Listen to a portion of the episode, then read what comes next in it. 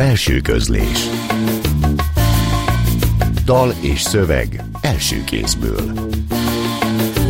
A szerkesztő Pályi Márk. Belső közlés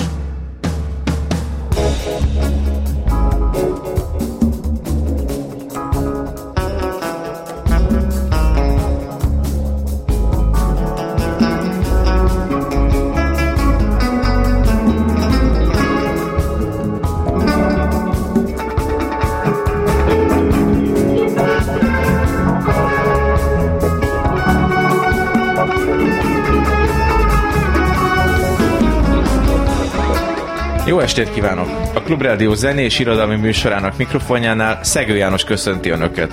Ebben a műsorban már megszokhatták, hogy hétről hétre egy írót vagy egy költőt látunk vendégül, aki felolvassa megjelenés előtt álló friss szövegeit, és magával hozza megmutatja azokat a zenéket is, melyek élete vagy pályája szempontjából meghatározóak voltak.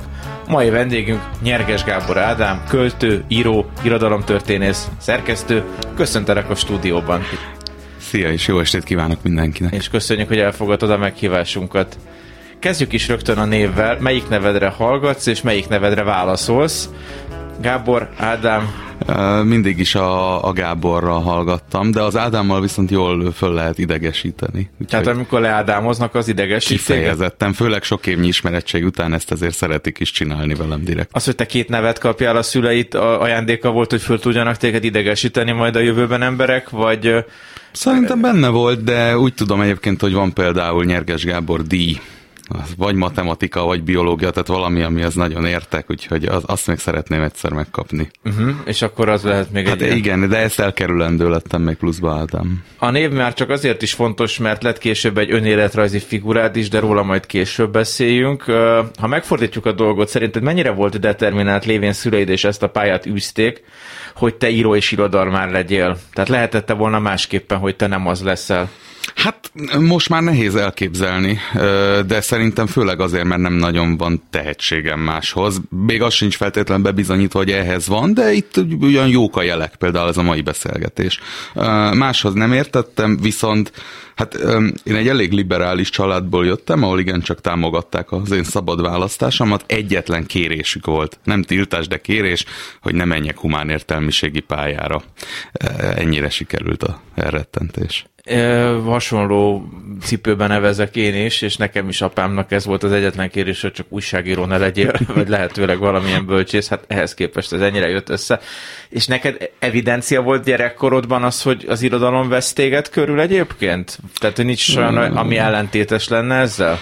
Otthonról családilag ez evidencia volt. Egy kicsit talán nekem ilyen kamaszkori lázadásom nem volt, de ilyen kisgyerekkori lázadás, hogy későn kezdtem olvasni. Uh-huh. Pont azért, tehát úgy éreztem engem feszélyes az, hogy a szüleim úgyis olyan műveltek, én úgyse leszek, és valahogy ez, ez így viszonylag későn jött ilyen, nem tudom, alsó tagozatos korom vége felé, hogy engem jobban elkezdtek érdekelni a könyvek. És korábban mi érdekelt ebbe a kis korilázadásodban? Van, amit szerettél csinálni? Hát, szerint, szerintem a, a, a foci érdekelt, meg, meg nagyon, nagyon kínos popzenék. Nem ilyeneket hoztam már. Igen, mind a két dolgot így jól be, bedobtad most, ugye, mert a fociról akarok majd később kérdezni, a zenék pedig fűszerezik ezt az adásunkat, mindjárt mindjárt jön is majd az első szám, de akkor ilyen zenéket már nem hallgat szívesen, vagy van olyan nagyon titkos éned, aki meghallgatja azokat a zenéket, amiket mondjuk 6-8 évesen szerettél? Hát ha talán azokat nem is, de és nem is titkolom annyira, szóval van bennem egy adag ilyen nosztalgia faktor, aminek nem örülök, de, de hát azért azt hiszem, hogy szerintem mind a ketten, hogyha fölcsendül egy Backstreet Boys, akkor visszaemlékszünk a fiatalságunkra. Igen. Néha a táncolásra is rá lehet venni ilyenekkel, arra se vagyok büszke, de, de, de kétségkívül nem ezekkel ezeken élek. Úgyhogy viszont nagyon új zenéket se hallgatok. Az elmúlt ilyen 5-6 évből már nem tudom, hogy így mi, mik mennek mostanában. Majd 20 év múlva már arra is ezzel a nosztalgiával tekinthetsz vissza, hogy amikor 25 éve nem hallgattam ezeket a zenéket. Pontosan, csak ki kell várni, hogy megöregedjenek. Így van, meg ja. mi is megöregedjünk hozzá, jó esetben azt is. Hallgassuk meg az első verset, amit magaddal hoztál, és utána meg az első zenét is. Oké, okay, a vershez csak annyit mondok, hogy ez az egy, ami ugye megfelel a kritériumoknak. Friss kötet után nem nagyon vannak új verseim, ez van, uh-huh. és az élet és irodalomba fog valamikor megjelenni. Az a címe, hogy Adi versét fordítom fiataloknak, fiatalabbaknak. Először kortársi közhasználatban forgó magyarra, majd másodszor immáron minél több angol kifejezéssel, hogy értsék. Tapintatos, megszeppent zavarunkkal igyekszünk közös erővel palástolni a tényt, nem értik. A versbeszélő itt valami ilyen helyzetet teremt, ilyen érzést ír le, vélelmezem, várnám, hogy vitatkozzanak velem, egymással. Lesütött szem, kínos hallgatás. Babics azért részt vett az éjszakai életben? Italozott-e velük rendesen? kérdezi egyikük. Tíz év van talán közöttünk. Leendő értelmiségiek, ha nem is olvasók. Magam sem értem teljesen, miről, illetve pontosan azt nem, miért beszélgetünk. Babics verseit nem értik, Adit igen. Nem értik teljesen, mit nem értenek a versekben. Túl volnának bonyolítva, legalábbis a mai olvasónak sok a műveltséganyag, az utalás. Ők nem klasszika filológusok, jelzik, ha nem venném észre. Bólintok, hogy észrevettem. Bólintok, hogy magam sem. Vékonyodó hangon magyarázok mind bizonytalanabbul arról, hogy a korabeli olvasó, ők értették? Sejtem meg a még meg nem fogalmazott kérdést. Műveltsége más volt, más irányokba terjedt ki, mint az övék, a miénk. Időről időre szóba kerül a versekbe beszivárgó világháború közelsége, annak sajátos, szomorú aktualitása napjainkban is. A harckocsik eközben vígan döcörésznek keleten, a nukleáris arzenálok élesítve. Ez a vers egyébként nem a harmonikus párkapcsolatról szól, magyarázom, magyarázkodom Adinál. Közben igyekszem nem tisztázni magamban, hogy sajnálnám-e a világot. Bizonyára. Bizonyára ők is, még alig éltek, nálam is jó évtizeddel kevesebbet. Nagy veszteség lenne, gondolom és gondolhatják. Mindannyiunkért, valamint az egyetemes emberi kultúra, stb. gondolhatjuk talán még hozzá. Kiváltképp a stb. azért is nagy kár lenne. Fodrozódik a szorongás, még csak formálódik a biztos, ami biztos, már készülődő gyász. De Babics legalább olyan idilli dolgokat írt. Kérdezem, hogy ez jó-e? Egy tétóva bólintás a válasz. Az idill az végül is jó dolog. Nagy kár lenne érte. Igazán nagy kár, vélhetjük szorongva mind. Talán ők is. De hát mit tudom én, hogy ő náluk ez épp hogy lehet, ő nekik ez épp mit jelenthet. Nekik fiatalabbaknak.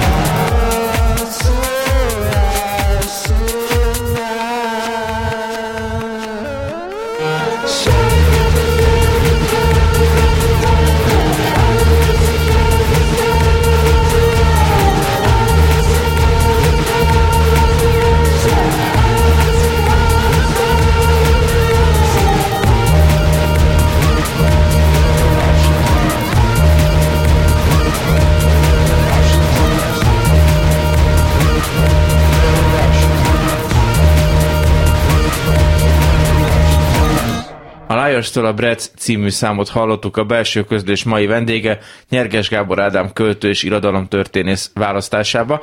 Előző verset nagyon sok olyan jellegzetes rekvizitumot magán hordoz, ami a Nyerges Gábor Ádám verset, Nyerges Gábor Ádám versét teszi. Az idézőjel, a kérdőjel, a rövid mondat, minden olyan dolog, amivel megnehezítetted a saját felolvasásodat, úgyhogy ezúton is gratulálunk.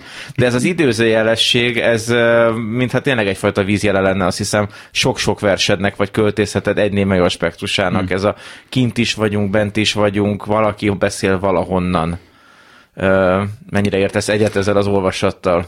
Nagyon, sőt azt hiszem, hogy egyre jobban alakul ez az idézőjelesség. Szóval egyre többször érzem úgy, hogy bár azt is idézőjelbe lehetne tenni, hogy hovatalba vers minden egyes szavát idézőjelek közé lehetne illeszteni. Egyre, egyre nehezebb azt hiszem ilyen, nem is komolynak szánt, hanem mondjuk semleges értékű kifejezéseket találnom, amik egy versben valóban semlegesen tudnak működni, és nincs bennük valami hozzáadott akaratlan irónia vagy cinizmus akár. És hát a zárójelek és zérójelek is ide tartoznak, Pontosan. amik szintén poétikát gyakori részei. Ha most ennek a versnek a beszédhelyzetét kicsit még vizsgáljuk, akkor ezt a magyarról magyarra fordítást a szónak nem a budai gyulai értelmében azért tartott fontosnak, mert mintha tényleg lenne valami nagyon fura fura korszak határa líraértésben is, hogy a mai fiataloknak egészen mást jelent, vagy nem jelentenek azok a költők, akik nekünk még mintha kvázi kortársaink lettek volna? Hát igen, bár lehet, hogy, hogy én is talán, te is talán, szóval mi, mi is voltunk valamikor egy mában mai fiatalok, de tehát én amikor, amikor beszélgetek velük, szerkesztőként működöm, tanítok, uh-huh. akkor, akkor valami nagyobb szakadékot vélek felfedezni, csak miért is jönnek az idézőjelek, tehát attól viszont félek, hogy belefordulok a bezzeg az én időmben kezdeti monológokba. Már belefordultunk, vagy belefordultál, úgyhogy de majd még ide meg majd lyukadjunk ki, mert mind a tanítás, mm. mind a szerkesztés nagyon fontos, meg egy kicsit a profilodnak ez a része is, de még ezt az előző témát mm. boncolgatva, hogy neked volt-e kellett, hogy legyen megküzdési stratégiád azzal, hogy a magad nevével és magad nevén legyél az irodalomban, vagy nem volt ilyen? Vagy ez nem problémaként merült föl számodra, hogy édesapád jelentékeny jegyzetíró? Hát igen, volt is, meg nem is volt. Tehát én nekem irodalmi, hát még nem is volt indulás indulás ilyen, amikor csak próbálkoztam indulni éveken keresztül, akkor páran felvetették, hogy hát esetleg ugye egy másik nevet választanék, és... A hát, nyerges Ádám Gábor egy jó Pontosan, igen, de voltam egyébként ilyen elgépelésekből, nyerges G. Ádám, nyerges Ákos, Áron, minden voltam már. Uh, majdnem minden. Uh, de, hogy, de, de nem szerettem volna én ezt. Másrészt viszont nyilván el akartam kerülni a, az atyai árnyékot, de ilyen szempontból apám uh, szokásos kis hitűségével, pessimizmusával és részben jogos helyzetértékeléssel megnyugtatott, hogy, hogy hát ő azért nem tartozik az irodalmi mainstreamnek abba a részébe, hogy esetleg rávetülne túlságosan az én nevem, ő, vagy az, a, én rám az ő neve. Ő attól féltett inkább, hogy, hogy akik nem kedvelik őt irodalmilag, ennek valami rossz hatása lesz rám nézze. Én megmondtam, hogy az jó, Ellenszélben én szeretek dolgozni, csak alám ne rakjanak semmit, úgyhogy hát így maradtam nyerges. A szövegeidet a szüleidnek megszeretted mutatni? Vagy milyen volt ezzel a viszonyod? Nagyon. Tehát nekem a, a, a mielőtt lettek irodalmi barátaim, úgynevezett mesterem nagyon sokáig nem volt, tulajdonképpen most sincs igazából. Tehát nekem ők voltak az első olvasóim, nyilván egyrészt ennek ott van az az érzelmi kötődés, tehát mégis a szüleim a legjobban ismernek, és hát két elképesztően magasan képzett proto-értelmiségi otthon, hát hülye leszek nem használni őket. Nyilván teljesen nem mertem megbízni abba, hogy ők elfogulatlanul tudnak engem olvasni, de azért elég szigorú kritikusaim voltak, úgyhogy, úgyhogy ez, ez, ez, ez viszonylag organikusan alakult nálam. Édesapádat már megemlítettük, említsük meg édesanyádat, Nádra Valériát is, aki szerkesztő, újságíró és több könyv szerzője is volt az utolsó könyv, egy Almási Miklóssal készített Igen. beszélgető interjúkönyv volt. A költészet és a prózaírás időben rétegződött, rétegződik ketté a számodra, vannak-e belső határtartományok, funkció megosztások? Hú, jó, jó, jó és jó kérdés, bonyolult a kérdés, igen. igen. Uh, igazából... És még apádat ide se kevertem, aki szintén inkább költőként indult, és aztán lett prózista, igen. ha jól rakom össze. Hát igen, nála is egy darabig ezek párhuzamos történetek voltak, de elment a kedve a versírástól, nekem még nem ment el. Uh, Nagy sóhaja mikrofon másik oldalán, igen. Igennek a hallgatók, meg mindenki részéről. Szóval uh, nem, hát az az igazság, hogy, hogy ami nálam egy fontos időbeli dolog, hogy ezek egyszerre indul indultak, tehát a nulladik pillanattól ambicionáltam mind a kettőt, csak hát azért főleg mondjuk ilyen kis lelkes kamaszok esetében, hát a vers az gyorsabban készül, egyszerűen kevesebb sort tölt fel az ember a kezdeti dilettantizmusával, tehát előbb látszottam én költőnek, két verses kötetem már megjelent, mire az első kisregény szerűségem megjelenhetett, de hát ott például egyébként, tehát a, valahogy el van csúszva a próza megjelenésben is, meg uh-huh. hát még mindig valóban, most már egyre lassabban írok verses köteteket is, de közben a regény írás, vagy a novella írás is lassul nálam, és tehát emiatt általában én, én nem nagyon tudok egy dolgon dolgozni egyszerre. Nagyon sok mindent írok, most már legalább a kritikai írással felhagytam, hála a jó égnek, a szerzők is örülhetnek neki de így is nagyon sokféle szövegműfajt művelek, irodalomtörténetet írok párhuzamosan, novella és ötleteken, és van legalább egy regény ötletem, sacra tíz év, és simán megírom, és közben versek is születnek, régebbi műveket próbálok kikalapálni, hogy jók legyenek, és, és ezekkel pihenem ki egymást. Tehát én azt hiszem, hogy ha csak egyetlen egy szövegben élek, akkor, akkor, akkor egyszer megfulladok attól. És ezek a különböző műfajok, szövegek, különböző különböző időzónák gyakorlatilag, nem? Tehát nyilván mhm. máshogyan dolgozol az egyik meg a másikba, de akkor nagyon fáj, hogy a költő mondja, tehát neked Pontosan. is egyszer 6-8 dolog van megnyitva párhuzamosan a gépeden. Igen, illetve hát ez a idézőjelesen mondom, hogy értelmiségi életpálya modell, tehát a semmi pénz és semmi idő találkozása az, az annyiból most már még megdurvította ezt a folyamatot, hogy tényleg ilyen lopott óráim, fél óráim jutnak irodalmi működésre, így nem nagyon lehet jól, meg jót írni, emiatt még inkább lassul a dolog, de lassan szinte annyi időm maradna, ha komolyan így próbálnám csinálni mondjuk egy regényfejezetre is, mint amennyi idő alatt egy versvázlatot összedob az ember, úgyhogy inkább ezeket mind félreteszem, amikor majd tudok vele rendesebben foglalkozni. És a végén hajkukat fogsz írni nagy regények helyett, pedig a jót és jól ebben áll a nagy titok, mondták az őseink, Pontosan. egykori kortársaink. Ez kölcsei egyébként? Szerintem ne hozzuk zavarba egymást. Igen, meg témavezetődet Margócsi István se, úgyhogy inkább a bevezetés a gyakorlati filozófiába című vers felolvasásával folytatódjon a belső közlés mai adása. A filozófiához kiválóan értek, ezt mindjárt reprezentálni is fogom, hogy hogy értem. Bevezetés a gyakorlati filozófiába. És hogy mi ment félre, mikor, döntse el egy későbbikor, ez most megállíthatatlan. Ez egy hétköznap délelőtt. Iszad a kávét, még ébredsz, kéne nagyjából még két perc. Nincs. Amit még fel sem fogtál, már benne vagy. Ilyen egy nap. Most csak szavak, gyenge klisék. Tudod, hogy az emberiség, meg a történelem, igen, annyira épp nem hatnak meg. Itt egy kérdés, eldöntendő, merengéset helyből meddő, ez nem filozófia szak. Régen tudtál válaszolni. Ennyit tudsz biztosan, talán, hogy aki többet, sarlatán. Hogy ez megállíthatatlan. Ez a délelőtt, ahogy van.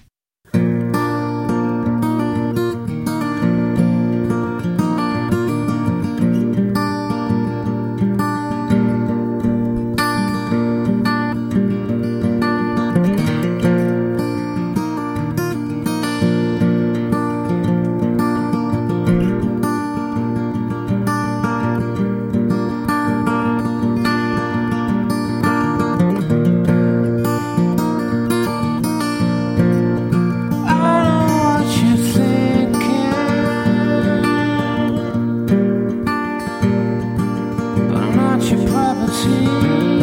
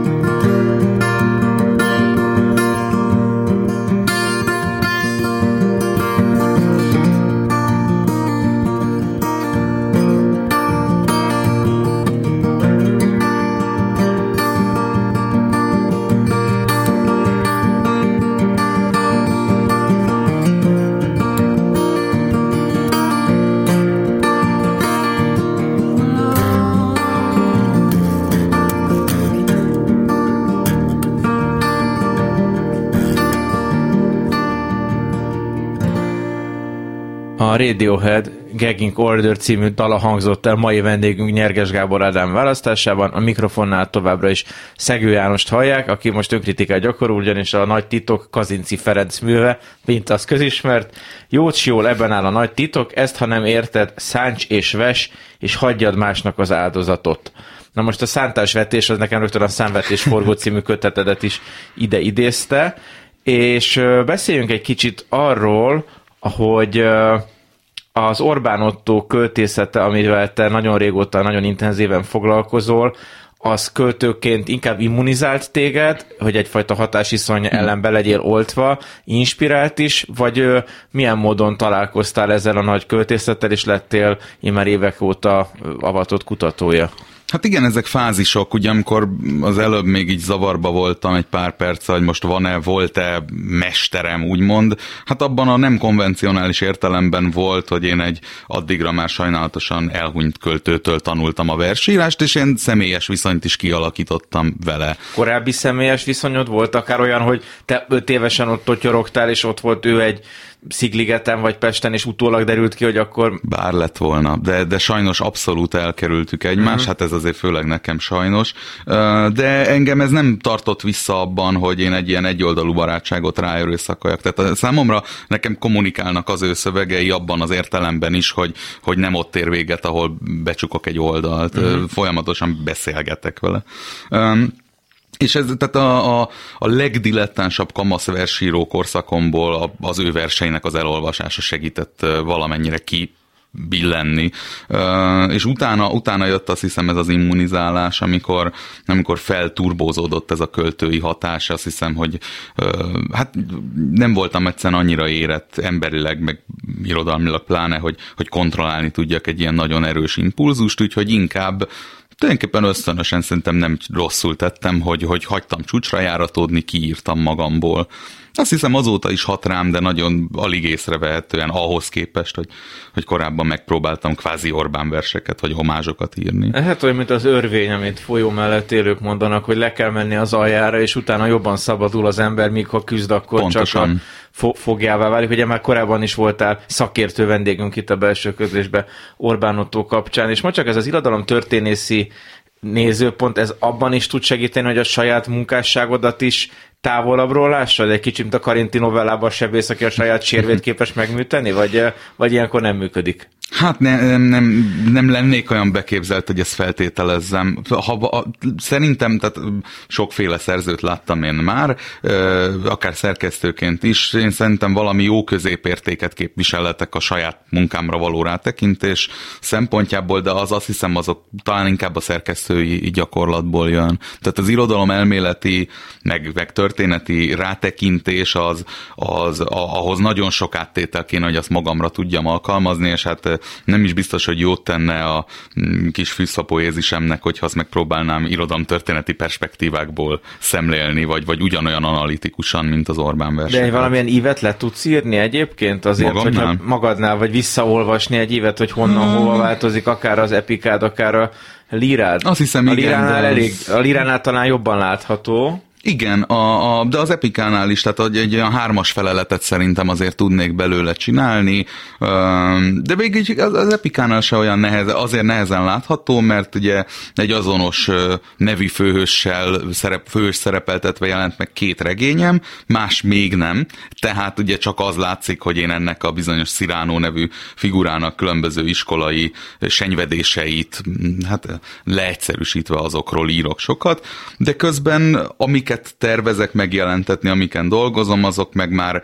egy, egy, egy kevésbé általam ismert vagy belakott világnak a figuráit mozgósítják, tehát ott majd lesz látható ez a, talán ez a, ez a fordulat a pályámon.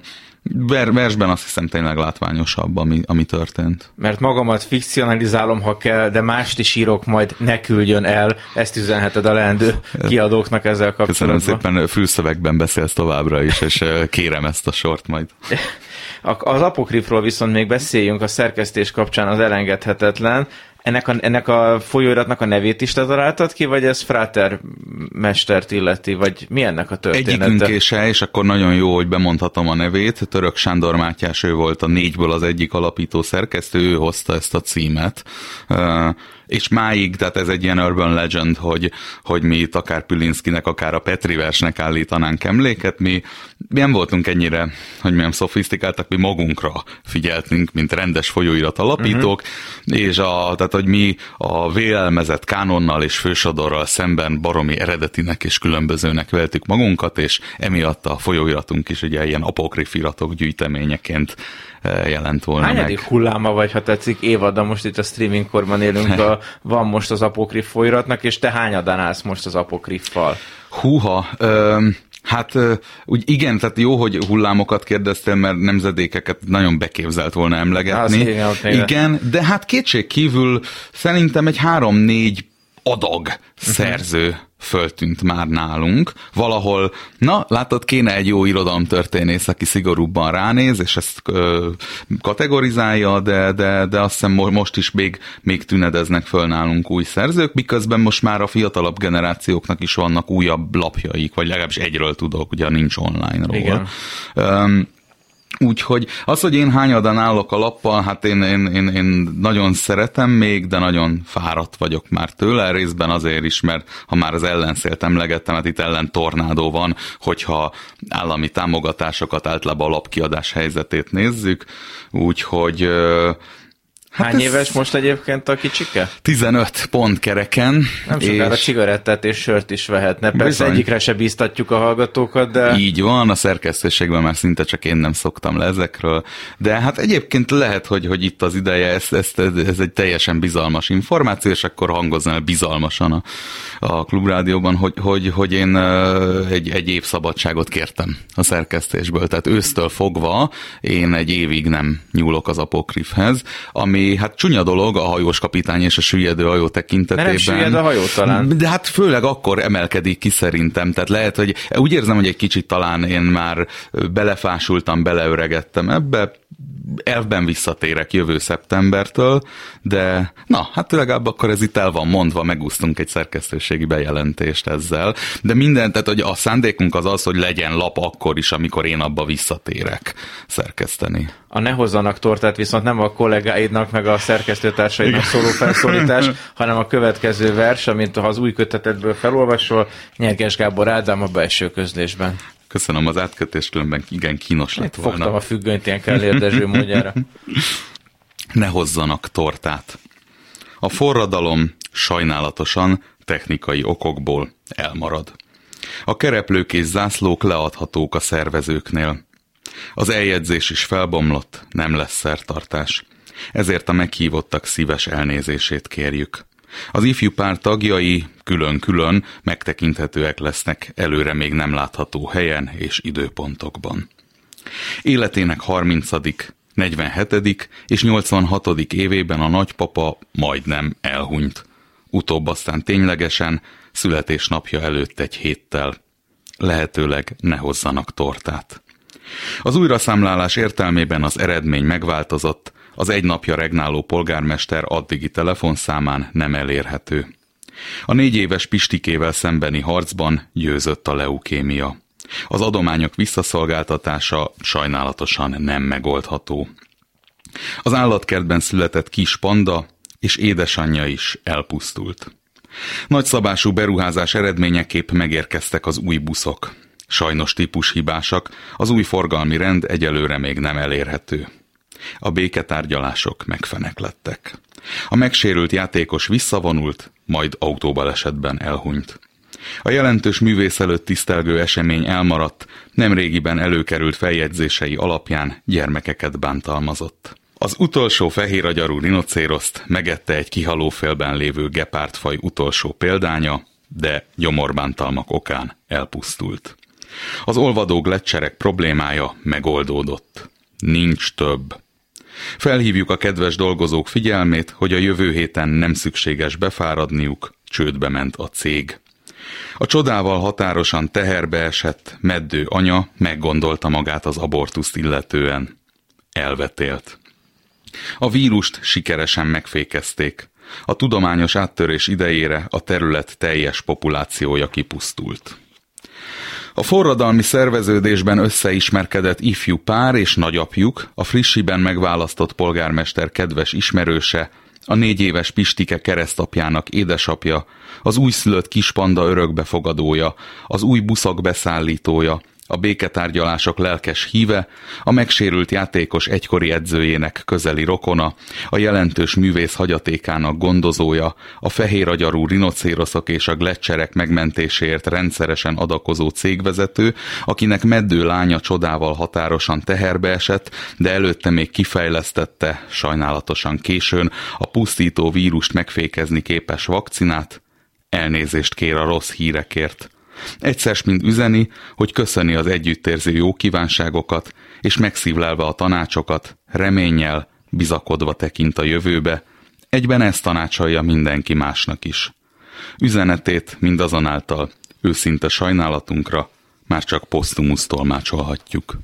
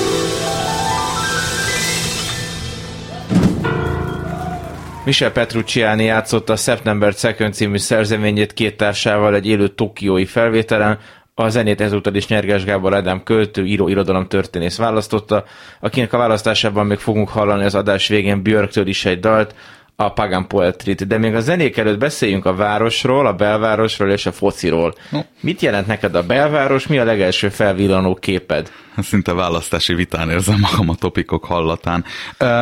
Hát a belvárosról a legelső felvillanó képem az éppen bármelyik felvillanó képem a gyerekkoromból. Én egy ilyen, ilyen born and raised belvárosi gyerek vagyok. Az ötödik kerületbe kerültem haza, vagy vittek haza a kórházba, és máig ott, részben ott élek.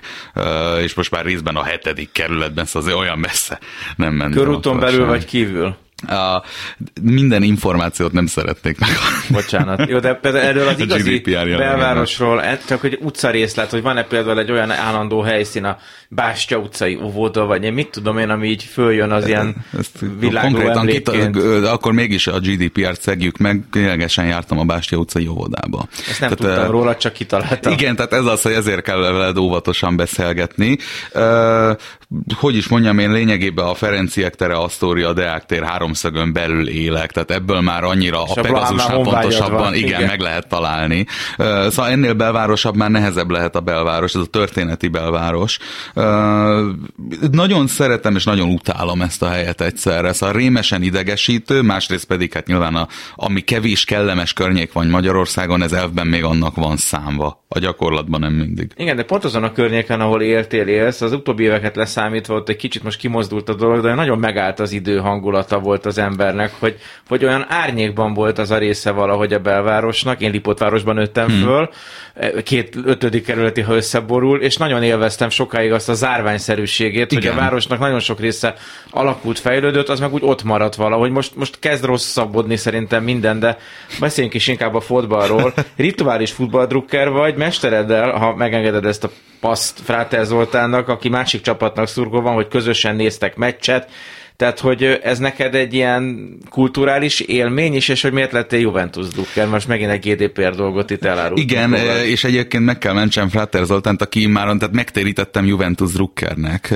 Igen? Régen a... volt ellen drukker, mert rájött, hogy akkor jobban nyer a csapat, annyira pehes, de én is pehes vagyok, tehát most már mindegy, hova szurkolunk. Uh, Juventus drukker, hogy hadarjak azért a, a sok kérdésre válaszokat, úgy lettem, hogy az első olyan foci meccs, ahol igazi focit láttam, tehát nem a Fradi és valamelyik kistérségi ellenfele gyömözködték egymást, az, az a 98-as BL döntő volt a Real Madrid ellen, ahol egy gyönyörűen játszó juventus és egy roppant beképzelt ellenszembes Reált láttam, és milyen az én formám, veszíteni láttam. Mijatovic. Az akkor még Mijatovic bizony góljával azt a, azt a csodálatos Juventus-t, és onnan azóta is folyamatosan veszíteni látom ezt a csapatot, most már olasz bajnokságban is veszíteni látom, és valahogy, tehát én nem direkt lúzereket akartam választani, uh-huh. vagy állandóan veszítő csapatot, de valahol abszolút természetesnek érzem, egyrészt, hogy akinek én szurkolok, az veszít, másrészt az, hogy attól még én nekik szurkolok, sőt jobban szurkolok.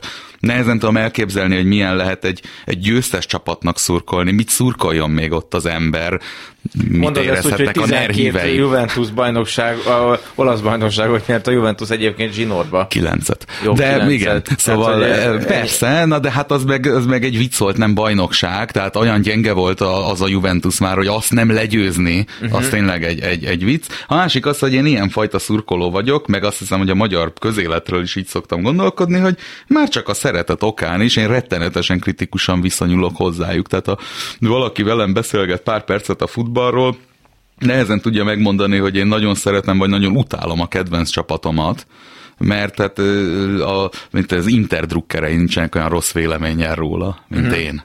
Szerintem jókkal. Van az a szörnyű vicc, hogy Béla, te jobban szereted a Fradit, mint engem, légy erős már az MTK-t is, de ezt most elnézést kérek, lehet, hogy kivágjuk. Ha nem, akkor vezessünk át a zenékhez. Esetben arra voltam kíváncsi, hogy mely életkor rétegeid rezonálnak majd a dalválasztásokban. Mm ugyanis te egy igazi egyszerre koravén és infantilis pofa vagy, és épp ezért érdekelt, hogy honnan hozol hmm. zenéket. Az előbb hallott Petrucciani szem például nekem is az egyik nagy kedvencem, ezt például miért hoztad? Mert ezt nem tudtad rólam, és nem kedveskedni akartál Ez nekem. valóban így van, de örülök, hogy sikerült. Azért, mert, mert tehát én nagyon sok, nekem azt hiszem ilyen, ilyen rész vagy részlegműveltségeim vannak, és például a jazz az pont nem tartozik ezekbe.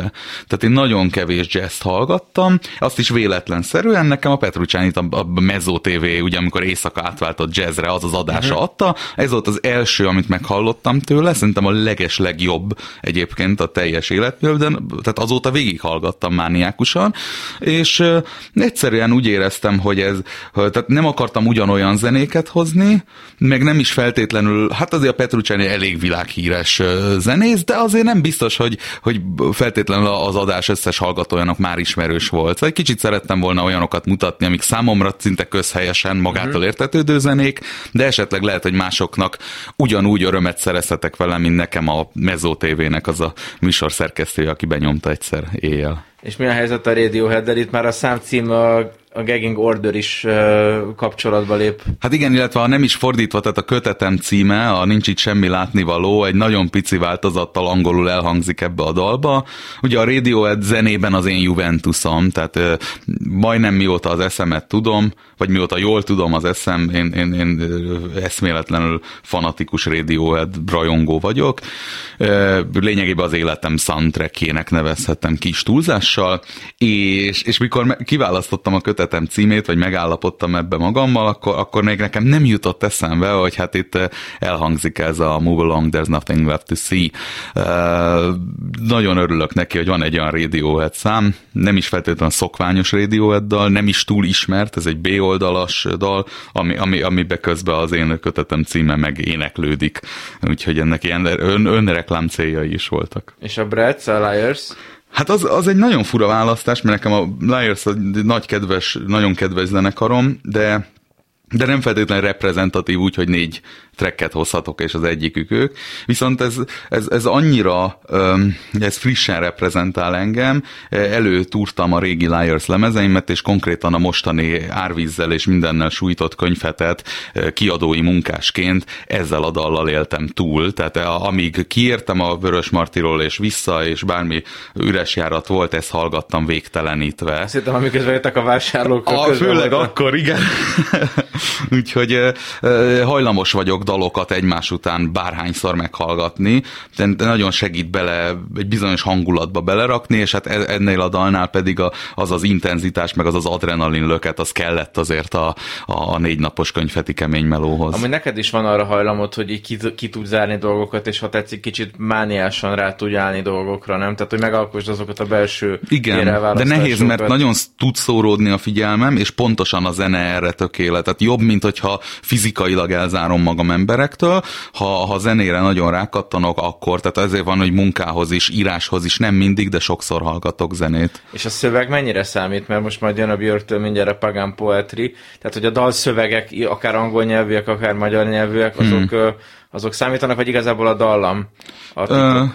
Hát a titok az a dallam, fontosak a szövegek, de elsőre szinte sose figyelek rájuk. Magamban azért elkülönítem a, a bénább, de szerethető szövegeket. A, tehát a, a számomra az egy külön ajándék, hogyha a dalszöveg is szellemes, mélyen szánt akár. Tehát mondjuk a, mindig a, mindenki a Beatles dalszövegeivel szokott példálozni, hogy hát azért annál sületlenebb, egyszerűbb dolog kevés van és nem zavar, hogy csak annyi van benne, hogy she loves you, yeah, yeah, de örülök, hogyha egyébként már-már irodalmi értéket is hozzá tud adni egy szöveg. Akkor most ilyen füllel is hallgassuk meg Björktől a Pagan Poetrit, a belső közlés mai adásának vendége Nyerés Gábor Ádám választotta a dalt.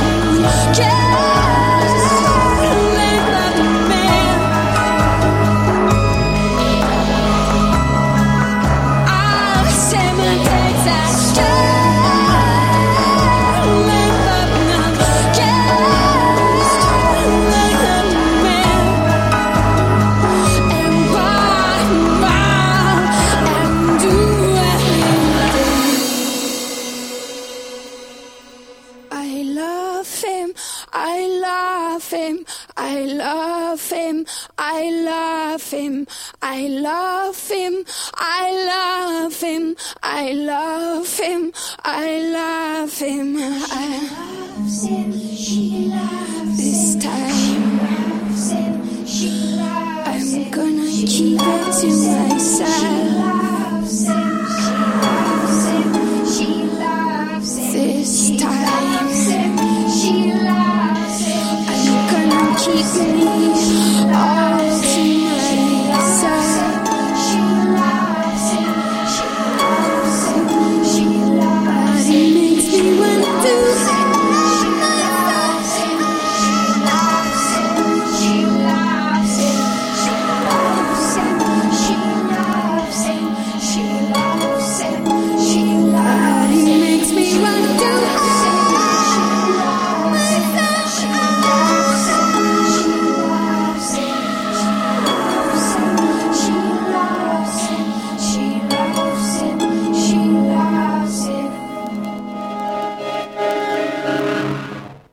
Björk dalával, a Pagan Poetry-vel elérkeztünk a belső közlés adásának végéhez. Ezt a zenét is, akár csak a többit, mai vendégünk Nyerges Gábor Ádám költő, író, irodalom történész választott, akinek ezúton is köszönjük, hogy itt volt, és további jó munkát kívánunk. Részemről a köszönet. Minden téren és csapatainak is harcban állást és minél jobb eredményeket. Jövő héten is tartsanak a belső közlés műsorával. Én most addig is búcsúzom, további szép estét kívánok, köszönöm figyelmüket a hangmérnökök Kemény Dániel és Rózsegyi Gábor nevében is. A műsorvezetőt Szegő Jánost hallották. Belső közlés. Dal és szöveg első kézből. A szerkesztő Pályi Márk. Belső közlés